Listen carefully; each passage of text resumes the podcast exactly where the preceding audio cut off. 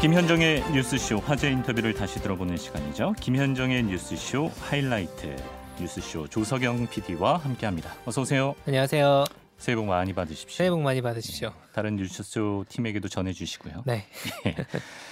자 이제 정말 대선이 두 달여 남아서 새해도 뉴스쇼 팀이 정말 많이 바쁠 것 같은데요. 네. 어, 지난 한 주 동안 지지율도 좀 뚜렷하게 역전 현상이 일어나고 네. 여전히 후보들 관련한 여러 논란들이 있습니다.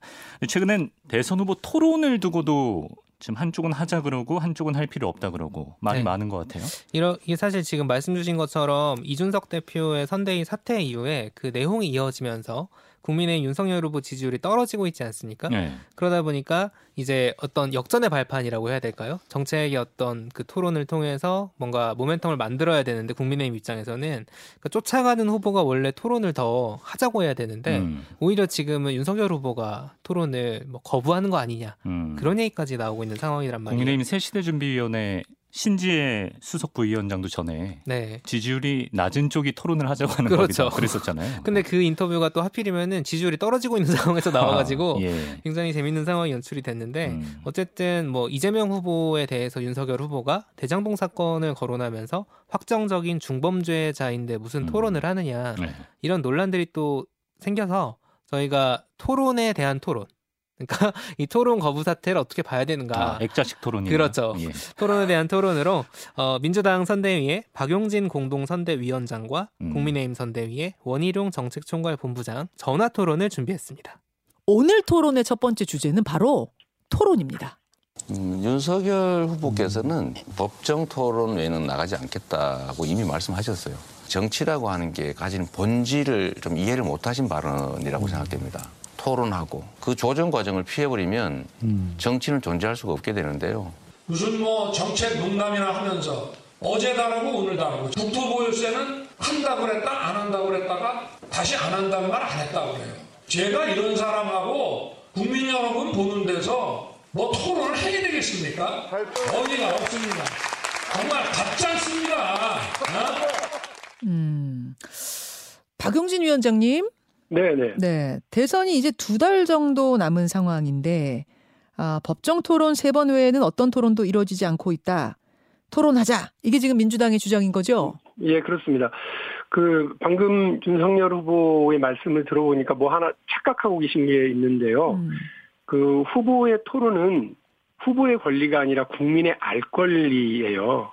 그러니까 국민들께서 어떤 후보가 어떤 정치인이 대한민국의 미래를 끌어나갈 수 있고 지금의 복잡한 난제를 해결할 수 있, 냐 이거를 확인하고 선택하실 수 있도록 하기 위한 국민의 알 권리거든요. 근데 이 국민의 알 권리 보장을 위해서 이런 조건 달고 저런 이유로 발뺌을 한다. 이렇게 되면 사실은 국민의 알 권리 자체를 그 선거라고 하는 그 과정 자체 전체를 흐트러뜨리는 일이 되기 때문에 어 정말 심각한 문제도 될 수 있어요. 그래서 윤석열 후보께서는 본인의 권리가 아니라고 하는 점을 좀 분명히 아셨으면 하는 바람이 있습니다. 어, 알 권리 보장 차원에서 3회 이상으로 더 해야 된다라는 주장. 원희룡 본부장님 어떻게 생각하세요?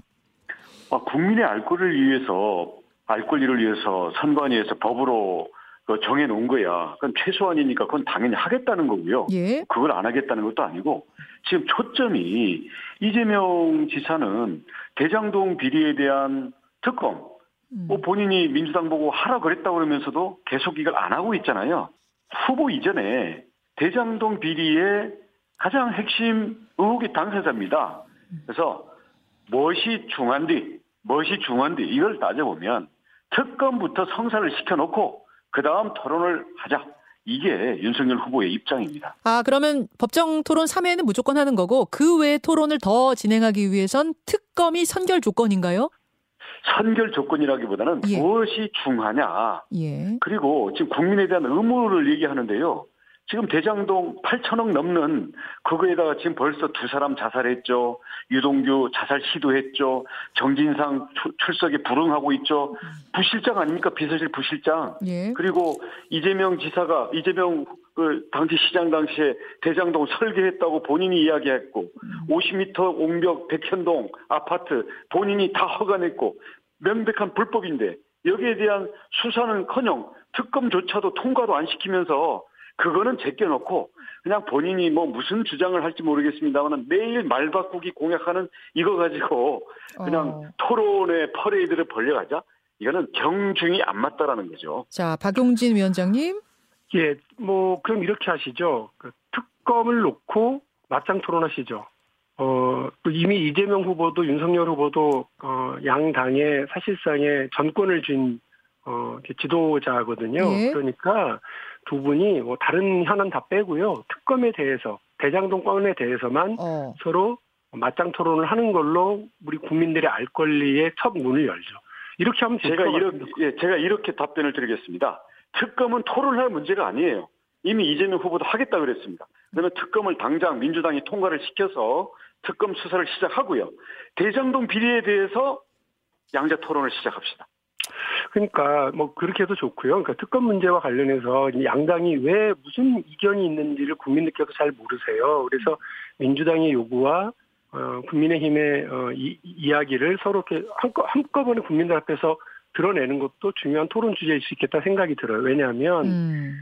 어, 민주당은 상설 특검을 이제 요구를 하고 있거든요. 자, 지금 이제 특검이 안 되고 있는 이유가 뭔가를 제가 좀 취재를 해보니까, 예예. 아, 국민의힘에서는 단독 특검, 이것만의 단독 특검을 해야 된다는 입장이고, 민주당에서는 기존의 상설 특검을 가지고 그냥 이것을 해야 된다는 입장이더라고요. 근데 국민의힘에서 상설 특검을 그대로 할 수 없다라고 하는 이유를 들어보니, 상설 특검 다섯 명 가지고 이 대장동 큰 건을 어떻게 하느냐, 그건 하지 말자는 얘기나 다름없다. 이런 주장인데요, 박 의원님. 어, 저 그렇지가 않은 게요. 그러니까 이거 뭐, 뭐, 예, 그 특별한 특검이라고 해서 특별법을 만들어서 하는 것이냐 마는 것이냐 놓고 이제 제도적으로 안착시킨 게 상설 특검이고요. 예.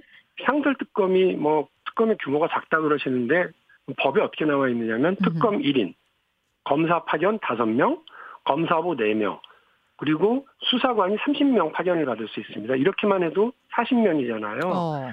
그러니까 이게 또 그 기존의 이제 검찰의 수사 내용, 경찰의 수사 내용을 다 이관 받아가지고 하게 되면 얼마든지 상설 특검을 가지고 할 수 있는데 이런 조건 저런 조건 따라서 자꾸 이걸 늦추는 이유를 저희는 모르겠고 음. 그 대장동 관련해는 사안은 복잡하지 않고 시간은 급한 사건 아니겠습니까? 음흠. 그러니까 또 무슨 별도의 특검법을 만들어서 그 법을 만들면서 이렇고 저렇고 하는 게 아니라 대략의 특검 얼개가 짜여져 있는 이미 있는 법에 상설 특검을 잘 활용해서 빠른 속도로 수사를 하고 진실을 규명해 나가자. 이게 저희 민주당과 이재명 후보의 주장이니까 자. 지금 지- 국민의힘이 진실을 원하고 또 진상 규명을 원하신다고 한다면 다른 조건 뭐 이런저런 조건을 달 게 아니다. 특검을 빨리 상설 특검을 수용하고 이걸 어, 출발시키는 것이 중요하지 않겠습니까? 뭐 원본부장님. 예, 상설 특검으로 해야 빨리 시작할 수 있다. 어떻게 생각하세요? 어, 지금 박영진 의원님께서 말씀하시는 그 내용 들어보면 뭐 상설 특검과 이 전용 특검이 뭐 특별히 막 다른 것처럼 말씀하시는데 민주당 180석 아닙니까? 네. 상설 특검의 내용도 변경할 수 있고요. 그리고 전용 특검을 만약에 만드는 만들자는 취지가 충분한 수사의 역량. 왜냐하면 수사의 역량이 부족하면 시간 끌다가 이게 제대로 수사가 안 되지 않습니까? 예. 제대로 수사할 수 있는 역량을 그리고 중립적인 인사를 뽑아라. 뭐 이 저 이재명 후보가 어저께 슬로건 바꿨더구만요. 앞으로 제대로 나를 위해 뭐 이렇게 했는데 네, 슬로건 아니 교체했습니다. 제대로 수사를 하려면 이거에 대해서 상설 특검이든 전용 특검이든 간에 충분히 수사할 수 있는 역량을 중립적인 인사로 만들겠다는 그 보장만 해주면 예. 나머지 차이는 하루는 해소될 내용입니다. 협상으로. 음. 그런데 180석을 가진 민주당이 지금 안 하려니까 아, 핑계를 그렇게 대는 거죠. 아 상설 특검 만약에- 이어도 받으실 수 있다는 건가요, 국민의힘은 그러면?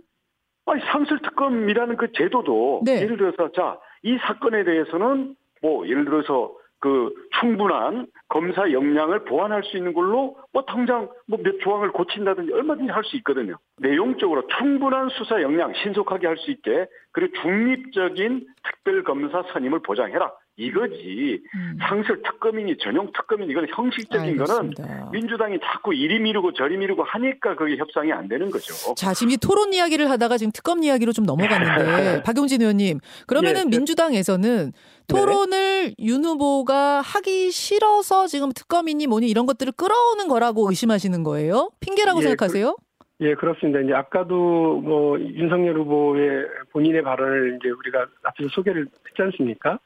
근데 그 말씀을 들어보면 어 본인의 권리다라고 생각을 하시는 게 있고 그리고 이 그 토론을 국민의 알 권리를 위한 토론을 하기 싫으니까 삼천 뭐 특검 문제를 가지고 지금 이렇게 이야기를 하시고 전제 조건을 다는 거고 또 이재명 후보가 자꾸 말 바꾼다. 그 네. 얼마나 그 이걸 이거를 이제 이유로 대시던데 공약이 자꾸 바뀐다. 바뀌는데 예, 어떻게 토론을 하는가? 얼마나 좋아요. 예? 공약 바꾸고 말 바꾸고 하는 이런 허점을 보이는 후보와 맞짱 토론을 해서 공격하기가 얼마나 좋습니까? 그런데 왜 그걸 안 하시고 그걸 핑계로 토론을 오히려 회피하시는지 저는 잘 이해가 안 된다는 말씀을 드리고요. 상설 특검과 지금 이제 특별법을 만드는 특검의 차이를 하나 말씀을 드리면 예.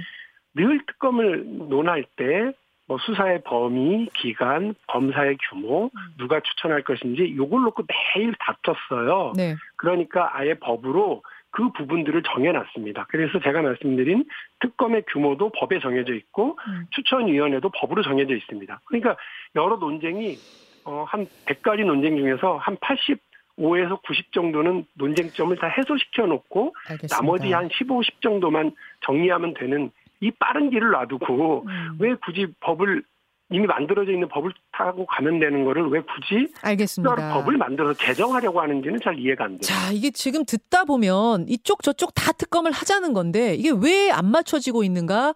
혹시 혹시 양쪽 당 모두 다 하기 싫은 건 아닌가? 국민들은 그 의심도 한다는 거를 제가 좀 전달을 해드리고요. 특검이든 토론이든 아, 빨리 볼 수 있었으면 좋겠다. 이런 국민들의 뜻도 좀 전달을 해드리면서 자, 토론에 관한 토론 민주당 박용진 공동선대위원장, 국민의힘 원희룡 정책총괄본부장과의 아, 인터뷰 토론이었습니다. 네. 아, 어떻게 들으셨어요? 그때? 기본적으로 방금 말씀드린 것처럼 이제 후보 쫓아가는 후보가 토론을 하자고 해야 하는데 음. 지금 윤석열 후보 입장에서는 어쨌든 판을 흔들고 뭔가 지지율을 반전시킬 수 있는 계기가 필요하지 않습니까? 네. 그러다 보니까 토론하자는 쪽에 대고 대장동 특검 얘기를 자꾸 하는 거죠. 특검부터 하자. 네. 어. 특검을 받으면 그 토론을 하겠다라는 네. 식으로 이제 얘기를 하고 있, 는 거고요. 근데, 근데 대선 후보가 토론을 그렇게 하나의 카드로 쓰던 것도 좀 그렇지 않습니까? 네, 박영진 위원장의 말이 귀에 전 들어왔던 건 국민의 알 권리라는 음. 거죠. 토론은 대선 후보의 권리가 아니라 네. 국민의 알 권리라는 점을 조금 모르겠어요. 저도 이제 여야 어느 한쪽 편을 들 수 없지만 네. 그 토론을 보고 싶다는 마음만큼은 여론조사에서도 나오고 있거든요. 지금 공식적으로는 이제 유권자들이 볼 수 있는 토론이 네. TV 토론 세 번뿐인 건가요? 법정으로는 세 번이 있고요. 예. 원래는 이제 방송사라든가 다른 언론사 주체로 더 많은 토론을 하죠. 음. 하는데 이제 지금까지도 없었고 네. 그리고 이제 앞으로도 과연 그 윤석열 후보에 대해서 이재명 후보는 그 법정 과태료가 500만 원인가 라고 하더라고요. 아. 토론 안 나오면 네네. 그거 내고 그것도 안 하는 거 아니냐 어. 이런 혐의까지 제기를 하고 있는 상황이라 음. 과연 저희가 신년에는 좀 후보들이 토론하는 모습을 볼 수 있을지 음. 네, 그런 고민이 된 상황입니다. 네, 대선을 두 달 앞두고 또 이런 고민을 하기는 또 처음이죠. 예, 처음인 것 같네요. 자, 정치권 소식을 하나 더 보겠습니다. 국민의힘은 좀 내홍을 겪고 있는데 반해서 민주당은 요즘 당내 분위기가 나름 괜찮은 것 같은데 송영길 대표와 인터뷰가 어제 있었습니다. 네, 어제 금요일에 송영길 대표를 만났는데요. 민주당이 사실 몇 달 전부터 연내 골든 크로스 음. 늦어도 1월에는 골든 크로스다 이런 얘기를 했습니다. 그 윤석열 후보가 후보로 확정이 되고 컨벤션 효과로 이제 소위 윤석열 후보가 한참 앞서갈 때도 그런 얘기를 했거든요. 네. 그땐 제가 보면서 아니 너무 희망적인 거 아닌가? 어. 라는 생각을 했어요. 네. 왜냐면 지지율 격차가 너무 많이 나고 있었기 때문에 음, 그런데 실제로 그것이 일어났습니다. 그러네요, 진짜. 네. 12월에 지금 뭐 그 여론조사 여러 군데에서 이제 이재명 후보가 윤석열 후보를 앞서는 흐름이 나오고 오차범위 있고요. 바뀐 경우도 있고. 네, 예. 심지어 10% 이상 차이 나는 경우가 있었으니까요. 네. 그두 달 남은 선거에서 이제 사실 이제 앞서간 입장이 된 거죠. 음. 남은 선거 기간의 전략은 무엇인가 플러스 또 이번 주에 터진 정치권 현안이 공수처에서 이제 음. 기자들과 야당 의원들에 대한 통신기록 조회를 한 사건 네. 그것에 대해서 이제 국민의힘이 굉장히 그 부분을 비판을 하고 있다 보니까 음. 그런 의견까지 저희가 민주당 송영길 대표에게 들어봤습니다. 한 달 전만 해도 윤석열 후보가 확연히 앞서가고 있었는데 지금 판세는 이재명 후보가 골든 크로스. 네. 지금 이런 걸로 봐야죠. 네. 예. 승기를 잡았다. 분위기가 바뀌었다. 뭐 이렇게 보십니까? 그렇습니다. 두 가지 요인이 있는 것 같습니다. 일단 윤석열 후보의 에, 정책적 내용이나 국가에 대한 비전이 너무 빈약한 게 드러났습니다. 그리고 내부의 분열, 이준석 대표와의 갈등 이런 것 때문에 본인의 지지도가 떨어진 면이 있었고 또 지난번 3프로 TV를 통해서 이재명 후보가 알고 보니까 내용이 꽉 찬 사람이다. 아, 막힘이 그 없다. 주식 전문 유튜브 채널에 그렇죠. 두 후보가 가- 출연을 에, 했죠. 각, 저 이게 TV 토론 하면 할수록 이재명 후보의 경험과 경륜이 좀 돋보이고 음.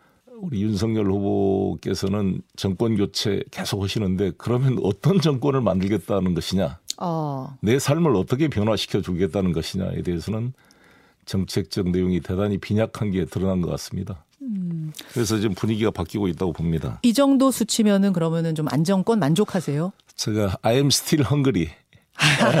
나 아직도 배고프다. I'm still hungry. 히딩크 감독. 1위 감독이 16강 진출 확정됐을 때 했던 4강을 향해서 예. 아 그러면은 I'm still hungry에서 이제 아요 정도면 괜찮아는 어떤 안정적인 뭐 이걸 뭐 마법의 숫자 뭐 매직 넘버 뭐몇 어느 정도 수치로 보세요? 그건 원래 50%를 넘겨야 이제 1대1 구도는 되는 건데 과연 지금의 사자 구도, 예. 오자 구도 이게 1대1 구도가 되지 말란 법이 또 없잖아요. 음. 거기까지 대비해야 되니까 최종은 50%를 넘겨야죠. 50%는 아, 아, 넘겨야 예. 되는 것이다. 지금 그 윤석열 후보한테서 빠진 수치가 어디로 갔는가 봤더니 네. 안철수 후보한테 갔어요. 네. 마의 벽이라고 하는 10% 가까이까지 지금 다가간 조사도 나오는 상황인데 안철수 후보의 부상은 어떻게 보십니까? 저는 긍정적으로 봅니다. 에, 그리고 안철수 후보자는 아젠다가 있잖아요. 음. 뭐 여러 가지 이제 견해 차이는 있지만 과학 기술 발전과 어떤 경제에 대한 나름대로 자기 견해가 되어 있잖아요. 근데 음. 윤석열 후보는 경제가 뭐 강과 같다, 뭐 추상적인 말씀을 하시는데 구체적 내용이 준비가 하나도 안 돼 있으니까 어. 요즘에 우리 젊은 분들이나 시청자들이 얼마나 똑똑합니까? 어허. 그렇게 적당히 몇 마디 그냥 애드립으로 넘어갈 문제가 아니죠. 송영길 대표가 안철수 후보를 향해서 러브콜을 보내시더라고요. 근데 그게 그냥 어떻게 야권 흔들기 차원이신 거예요? 아니면 진짜로 단일화 뭔가를 해보시겠다고 지금 진정성 있게 러브콜 보내시는 거예요? 저는 이런 생각이 들어요. 우리 국민들 입장에서는 네. 여야가 정권을 가져가고 뭐 교체하고 다 좋은데 문제는 내 삶이 어떻게 바뀐다는 거냐. 음. 어? 정치권들의 이해관계가 또 다른 면이 있잖아요. 예. 국민들 입장에서 이럴 것 같아요. 당신들 다 좋은 이야기 하면 같이 비싼 사람끼리 힘을 합해서 좀 나라를 발전시켜 봐라. 어. 왜 전부 아니면 오로와 나싱 게임만 하느냐라는 거잖아요. 비슷한 생각을 가지고 있으면 좀 뭉쳐봐라. 정치라는 것은 연합을 하는 거잖아요. 부족하면. 예. 이 우리나라 같은 대통령제 하에서 이긴 사람이 모든 걸 갖고 진 사람은 완전히 자신이 아무리 좋은 아이디어가 있어도 배제돼 버리면 국가적으로 손실이잖아요. 근데 저는 이제 정치 공학적 접근이 아니라 안철수 후보가 제기하는 과학 기술 발전에 대한 아젠다는 중요하다고 봐요. 그래서 우리 이재명 후보도 과학기술 부총리제 신설 공약을 했습니다. 아, 그 안철수 후보 염두에 두고 하신 거예요? 염두에 둔다기보다도 과학기술 발전에 대한 관심을 표명하신 거예요? 에, 그런 이 방향이 유사한 면이 있다고 보거든요. 아. 노무현 대통령 때 오명 장관님을 과기부총리로 임명을 했어요. 예, 예. 과기부총리가 왜 필요하냐면 우리나라 중소기업들이 아무리 좋은 기술을 개발해도 네. 산자부 이런 데서 써주지 않으면 음. 외국 기술을 갖다 쓰고 이- 이거 레코드가 없다, 실적이 없다를 안 쓰면 사장되는 겁니다. 처음부터 실적 있는 기술이 어디가 있습니까? 그렇죠. 그- 써줘야 되는데 그러니까 과기부총리가 이 좋은 기술이니까 써주세요라고 네. 산자부 장관한테 강력히 요청을 해야 되는데 부총리 자격이 있으면 그게 힘이 실리는 거죠. 그럼 송영길 대표의 제안뿐 아니라 이재명 후보도 안철수 후보에게 같이 합시다.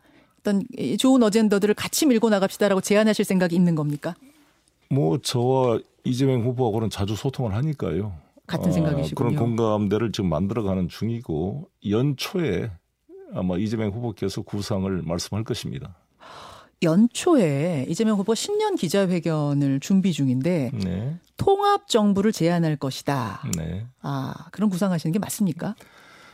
예, 여러 가지 국민 통합의 그런 미래를 아마 제안할 것입니다.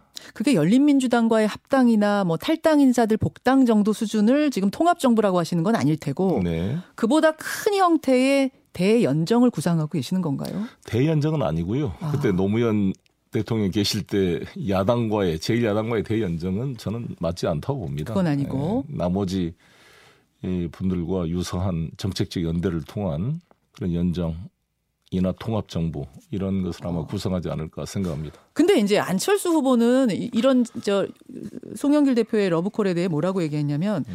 그러면 정권 심판을 같이 하자는 얘기십니까? 이렇게 네. 딱 잘라서 no 하시던데요. 아니 그 no가 그 강도가 그렇게 높지 않았다고 보고요. 그 안철수 후보님 말씀을 저는 이렇게 반문하고 있습니다. 예.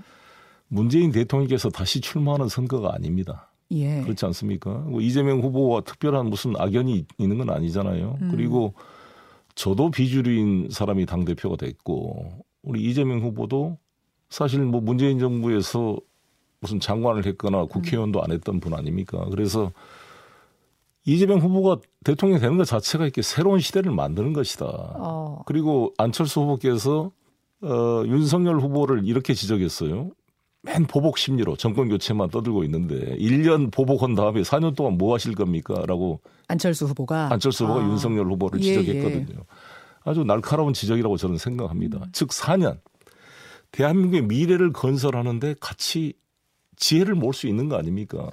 저는 대한민국이 미래로 발전해 가야 되는데 윤석열 후보께서는 평생 검사만 하셨잖아요. 음. 이게 과학 기술에 대한 개념이 없어요, 사실. 조금 들어보면 막연하고 추상적입니다. 어. 그래서 저는 윤석열 후보가 안철수 후보의 그런 미래 경제 아젠다나 과학기술 아젠다를 수용할 만한 토대가 없다고 봐요. 훨씬 이재명 후보가 그것을 포용할 수 있는 이 탄력성이 있다 이렇게 보는 거죠. 함께 한다면 이재명일 것이다. 그렇죠. 왜냐하면 음. 이 정권이라는 게 권력을 나누고 뭐 누리자는 게 아니잖아요. 이 대한민국 나라 발전을 위해서 이, 이것을 한번 해봐야겠다는 알겠습니다. 고민이 있거든요. 안철수 후보께서도. 예. 공수처 얘기로 좀 넘어가 보죠. 네. 공수처 수사 얘기로. 네. 공수처가 광범위한 통신 자료 조회를 한 것 아니냐. 네. 아, 이것은 그냥 광범위하게 했다 정도가 아니라 혹시 정치적으로 사찰한 거 아니냐라는 국민의힘의 강한 문제 제기가 있었습니다. 어, 사실 뭐 수사를 위해서만 했다고 하기에는 잘 설명이 안 되는 사례들이 있긴 있어요. 예를 들어서 수백 명이 가입한 형사소송법 학회 단톡방을 들여다봤다고 하고 아사히 신문 기자 통신 자료 조회도 있었다고 하고 뭐 이성윤 지검장 황제 출두 의혹을 보도한 기자의 통화 내역도 추적했다고 하고 그럼 이건 뭐 내부 취재원 색출하려고 했던 거 아니냐 뭐 이런 의혹 제기가 있는데 어떻게 보십니까? 윤석열 검찰총장이 국회에 나와서 권성동 장재원 의원의 질문에 대한 답변 동영상이 지금 많이 화제가 되고 있습니다. 음. 거기서 윤석열 총장이 에 대해서 권성동 의원이 막 공격을 하니까 왜 이렇게 통신 조회가 많냐? 예전에 예, 예전에 예 예 예. 그래서 통신 사찰이 아니고 가입자 조회에 불과한 것이다 이렇게 답변을 아, 했어요. 윤석열 당시 예. 총장이 음. 그걸 좀 돌이켜 봤으면 좋겠고요. 윤석열 총장 재임 기간 동안에 280만 건을 통신 조회했습니다. 아 예. 예, 그리고- 검찰이 예, 음. 검찰이 이거 이제 김진욱 공수처장 답변을 보니까 검찰이 59만 7천 건, 경찰이 187만 7천 건, 공수처가 135건이다. 음. 이거 우리 여당 의원도 통신 조회했다고 답변을 했어요. 예 예. 그래서 그 사안을 봐야 되고 이게 고발 사주권 가지고 수사한 거 아닙니까? 고발 사주요. 아, 고발 사주는 우리 민주당 사건이 아니잖아요. 이거는 한동훈 검사 이런 분들이 김건희 씨와 200회 통화를 했다 그러고요. 음. 그리고 이 사건 났을 때 윤석열 후보와 손준성 검사의 통화 내역이라든지 이런 것들이 많잖아요. 예, 이것이 예. 또 정점식을 통해서 그 야당 의원 누가 됐는지 여러 가지 아마 볼 필요가 있었을 것 같은데 저는 자세한 내용을 잘 모르니까 그러나 이, 이 사건 자체는 어, 공수처가 신생 기관이잖아요. 네. 수사 기법이나 역량이 매우 취약하다고 봅니다. 그러니까 지금 수사하는 과정에서 불가피하게 이 번호는 누구 거야? 혹시 누구랑 공모한 거 아니야? 들여다볼 필요는 있어요. 통신자료 조회는 필요한데 그렇죠. 문제는 이 사람까지는 왜 간 거지? 이단 톡방까지는 왜 들여다본 거지? 하는 것들이 지금 솔직히 사례로 나오고 있어요. 이런 거는 과연 미숙하고 아, 너무 무리한 통신 조회 아니었느냐라는 이야기 나올 법한데요. 제가 뭐 수사 담당자가 아니니까 거기에서는 구체적으로 언급할 수는 없을 것 같고요. 공수처 지금 검사가 한 25명밖에 안 되거든요. 예. 우리나라 검찰이 2,500명이 넘습니다. 음. 밑에 수사관이 한 6천 명이 넘습니다. 너무 취약하게 만들어 놨어요. 아. 네, 그래서 저는 이제 신생 기관이다 보니까 오히려 공수처 역량을 앞으로 강화시켜 나가야 된다 이렇게 생각합니다. 공수처가 예전에 국정원이 하던 국내 사찰하는 거 아니냐 이런 얘기까지 지금 나오거든요. 그럴 수가 없는 게 공수처장이 내- 저는 뭐 한 번도 본 적도 없는 분이고 알 수도 없는 분인데 이게 대통령의 통제를 받겠어요. 여당의 통제를 받겠어요. 그야말로 독립적 기관으로 만들어 놓은 거 아니겠습니까? 어떤 정권이 오더라도 이 무소불위의 검찰에 대응할 수 있는 기관이 필요한 거 아닙니까? 수사권, 기소권을 다 갖는 검찰이 얼마나 장난을 칩니까? 요즘에도 이준석 당대표 사건을 보더라도 지금 뭔가 의심이 가잖아요. 아 이준석 당대표 사건이라 하면은 그 뭐 가세연에서 성상납 그렇습니다. 의혹 제기한 그렇습니다. 거 그거요? 이, 이런 진술 조서가 대전지검에서 나왔다는데 예. 그러니까 가세연이 제, 제, 제기한 그 근거 자료. 그렇습니다. 예. 그러니까 이런 게 다 의심이 가는 거잖아요. 오히려 민주당에서 그거 제공한 거 아니냐고 하태경 의원은 그러시던데요. 그 가세현이 하태경보다 어리석은 소리라고 지적했잖아요. 아. 우리가 왜 개입을 하겠어? 그거 뭐 어떻게 의심하시는 거예요? 그럼 그 자료가 어디서 갔다고? 대전지검이 윤석열 후보가 아주 신임하던 분이 그때 지검장이었잖아요. 예. 네, 민주당 송영길 대표와의 인터뷰였는데요. 어떤 부분이 가장 기억에 남으십니까? 그러니까 송영길 대표가 이제 대표 되기 전부터 그런 스타일이었는데 하는 막 막힘없이 대답하는 스타일. 네. 네, 할 말을 다 하는 스타일이거든요. 네. 그런데 그 사람이 그런 성격의 정치인이 대답할 수 없다. 어허. 뭐 선을 그은 게 제일 중요하지 않을까. 어, 이제 그게 그게 뭐였냐면? 예. 이재명 후보가 새해에 이른바 통합정부 구상을 밝힐 것이다. 통합정부. 네. 어. 이제 사실 그동안 민주당에서 이제 그 윤석열 후보의 지지율이 떨어지는 흐름에서 안철수 후보를 향해서 네. 계속 러브콜을 보내고. 예. 있는 상황이고 그것이 이제 뭐 갈라치기 전략이다라는 야권의 반박도 있지만 음. 송 대표는 일종의 진심이다. 음. 왜냐하면 안철수 후보는 그 윤석열 후보가 품을 수 있는 그릇이 아니다. 음. 그 아젠다라든가 어떤 과학 기술이나 미래에 대한 그 생각들이 이재명은 품을 수 있지만 윤석열은 품을 수 없다. 음. 이런 얘기를 하는 것도 그렇고요. 지금 이제 보도가 많이 나오고 있지는 않은데 저희가 대선과 함께 종로 보궐선거가 있지 않습니까? 네. 그 종로 보궐선거에 여당에서 가장 지금 얘기가 많이 나오는 게 김동연 전 부총리를 아, 공천을 하자. 그래요. 예. 실제로 그렇다고 하더라고요. 내부에서는. 네. 근데 이제 진척이 안 되고 있기 때문에 보도가 안 나오고 있는 건데 그런 걸 보면은 일종의 통합 정부라는 것이 음. 그러니까 지금 윤석열 후보의 선대위에 이른바 반문 텐트가 쳐졌다면 네. 요즘 민주당의 분위기는 뭐 열린민주당과 합당이라거나 음. 기존에 국민의당으로 나갔던 천정배 전 대표나 이제 네. 정동현 전 대표가 귀환하는 걸 봤을 때 반윤 빅텐트를 반윤? 치는 거 아닌가 예. 그런 느낌도 다 들더라고요. 어. 안철수 후보 한번 모셔야겠는데요, 조만간. 네, 저희도 요청을 하고 있는데 안철수 네. 후보가 원래 인터뷰를 많이 안 하시거든요. 음. 그런데 저희랑 최근에 한번 했어요. 그래가지고 네. 이제 언제 나오실지 모르겠지만 예. 이제 안철수 후보도 이제 몸값이 높아지고 있잖아요. 저- 그렇습니다. 네. 그리고 그 몸값이 가장 높은 건 2월일 거라는 음. 생각이 들어서 아마 그 전에 조금 더 움직이시지 않을까라는 음. 생각이 들고요. 예, 그래요. 어, 여기까지 정치권 관련 인터뷰 들어보고요. 아, 끝으로 어떤 인터뷰 준비하셨나요? 네, 이번 주에 있었던 사건에 대한 인터뷰를 하나 같이 들어보실 텐데 간단히 미리 설명을 드리면 27일 월요일에 포천에 있는 한 공장에서 남성인 사장이 여성 직원들의 샤워장을 불법 촬영하다가 직원의 신고로 현장에서 붙잡힌 일이 있었습니다. 예. 아, 음, 근데 이 샤워장 거울이 이른바 매직미러. 저희가 범죄 영화나 드라마에 보면은 경찰서에 아, 취조실에- 밖, 밖에서만 보이는 거. 그렇죠. 안에는 어. 거울인데 밖에서는 창문으로 보이는 이제 그 매직 미러가 사실 우리- 일반인이 그런 걸 구할 수 있는지도 저는 몰랐는데 네. 그게 샤워장에 설치가 돼 있었다는 샤워하는 거예요. 모습을 다 볼수다 있다는 밖에서 거네요. 볼수 있다는 예, 거죠. 예. 근데 이- 또 놀라운 사실은 이 사장이 그래서 27일에 현장에서 붙잡혀서 조사를 받기 시작을 했는데 네. 조사 받 조사 중이던 28일 오전에 새벽에 갑자기 공장에 불이 난 거예요. 어. 그래서 그 현장까지 다 타버렸다고 합니다. 아, 이건 의도적인 거 아니냐? 그런 의심들이 나오고 어. 있는 거죠. 그래서 대체 무슨 일인가 싶어서 이 현장에 이제 피해자들을 지원하기 위해 다녀온 어, 포천 이주 노동자 센터 김달성 대표의 이주 인터뷰. 노동자였군요. 네, 그 예. 피해자가 이주 노동자였거든요. 음. 예, 포천 이주, 이주 노동자 센터의 김달성 대표 인터뷰를 준비했습니다. 문제 샤워실은 어떤 곳이었습니까? 어, 앞에서 말씀드린 대로 이 에, 사출 금형 공장은 네. 플라스틱 제품을 고열로 녹여서 네. 고압을 이용해서 어떤 어, 일정한 원하는 모양의 플라스틱 제품을 만들어내는 과정이 있는데 네, 네. 이 과정 속에서 고열을 유지해야 되고 네. 그 플라스틱을 또 이렇게 이용해서 작업을 하다 보니까 흔히 예. 이런 공장은 분진이 많이 발생해요. 예. 그러다 보니까 아마도 어, 샤워실이 음. 이렇게 특별히 만들어져 있었던 것 같습니다. 분진이 많이 발생하니까 즉 먼지가 많이 발생하니까 몸을 씻기 고열. 위한 샤워장이 필요했다는 거예요. 네, 또 고열이 발생하는 작업장. 저희가 지금 샤워장의 모습, 그러니까 불타기 전에 샤워장 모습을 보여드리고 있는데 샤워기가 쭉 설치돼 있고 그 샤워 꼭지 앞에 다 개개의 거울이 설치돼 있는 이런 식이네요.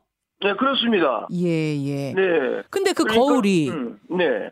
하, 이 거울이란 것이 밖은 당연히 막혀 있어야 되는데 밖에서 안을 들여다볼 수 있는 유리 같은 거울이었다. 이, 이게 사실입니까?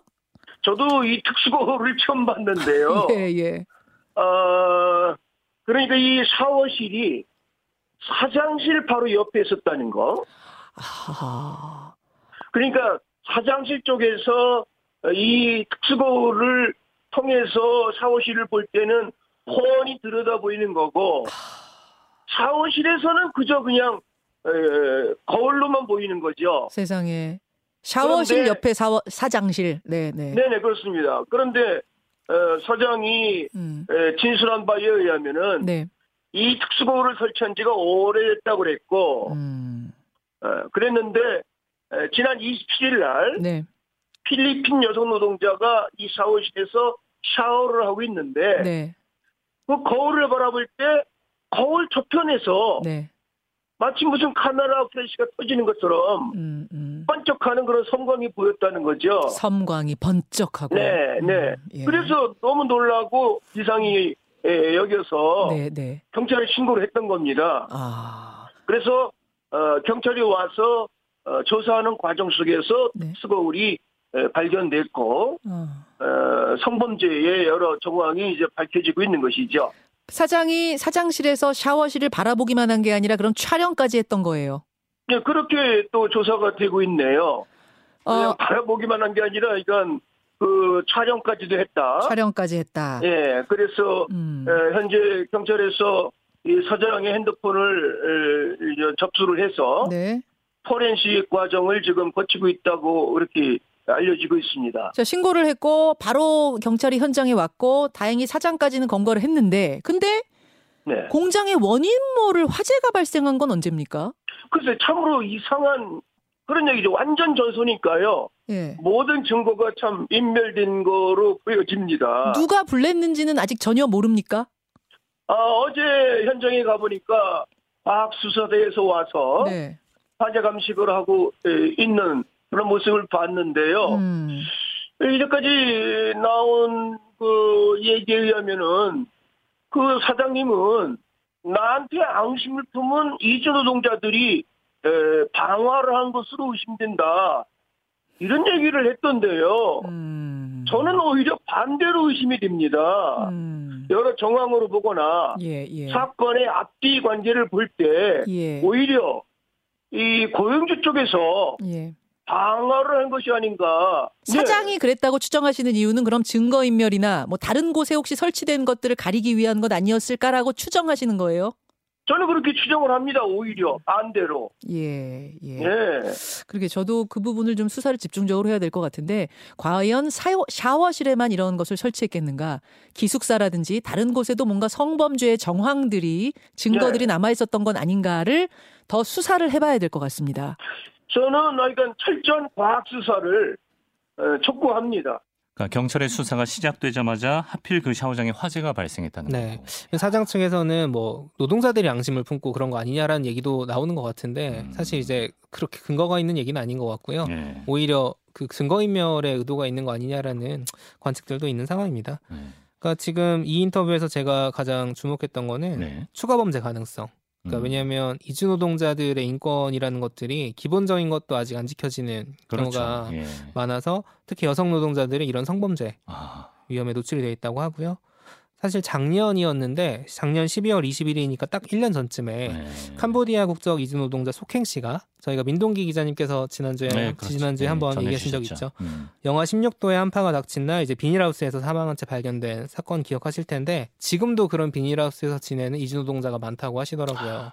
그런 후속 기사들이 나와서 음. 이렇게 이제 이주 노동자들을 대상으로 한 인권 문제가 제기가 되면은 이슈가 막 되는데 음. 정작 바뀌는 건 되게 느린가 봐요. 그러더라고요. 1년이 지나도 이런 거 예. 보면 저희도 좀 적극적인 행정도 행정이지만 음, 저희도 좀 문제가 해결될 때까지 계속 관심을 좀 가져야 되지 않을까 예. 그런 생각도 어, 들었습니다. 이주 노동자들 이상한 데서 재우고 뭐 기본적인 권리 보장 안 하고 이런 것뿐만이 아니라 네. 성범죄까지 노출된다는. 충격적인 소식 계속 관심을 가져주시길 바랍니다. 네. 자 조석영 PD와 김현정의 뉴스쇼 하이라이트 함께했습니다. 고맙습니다. 감사합니다.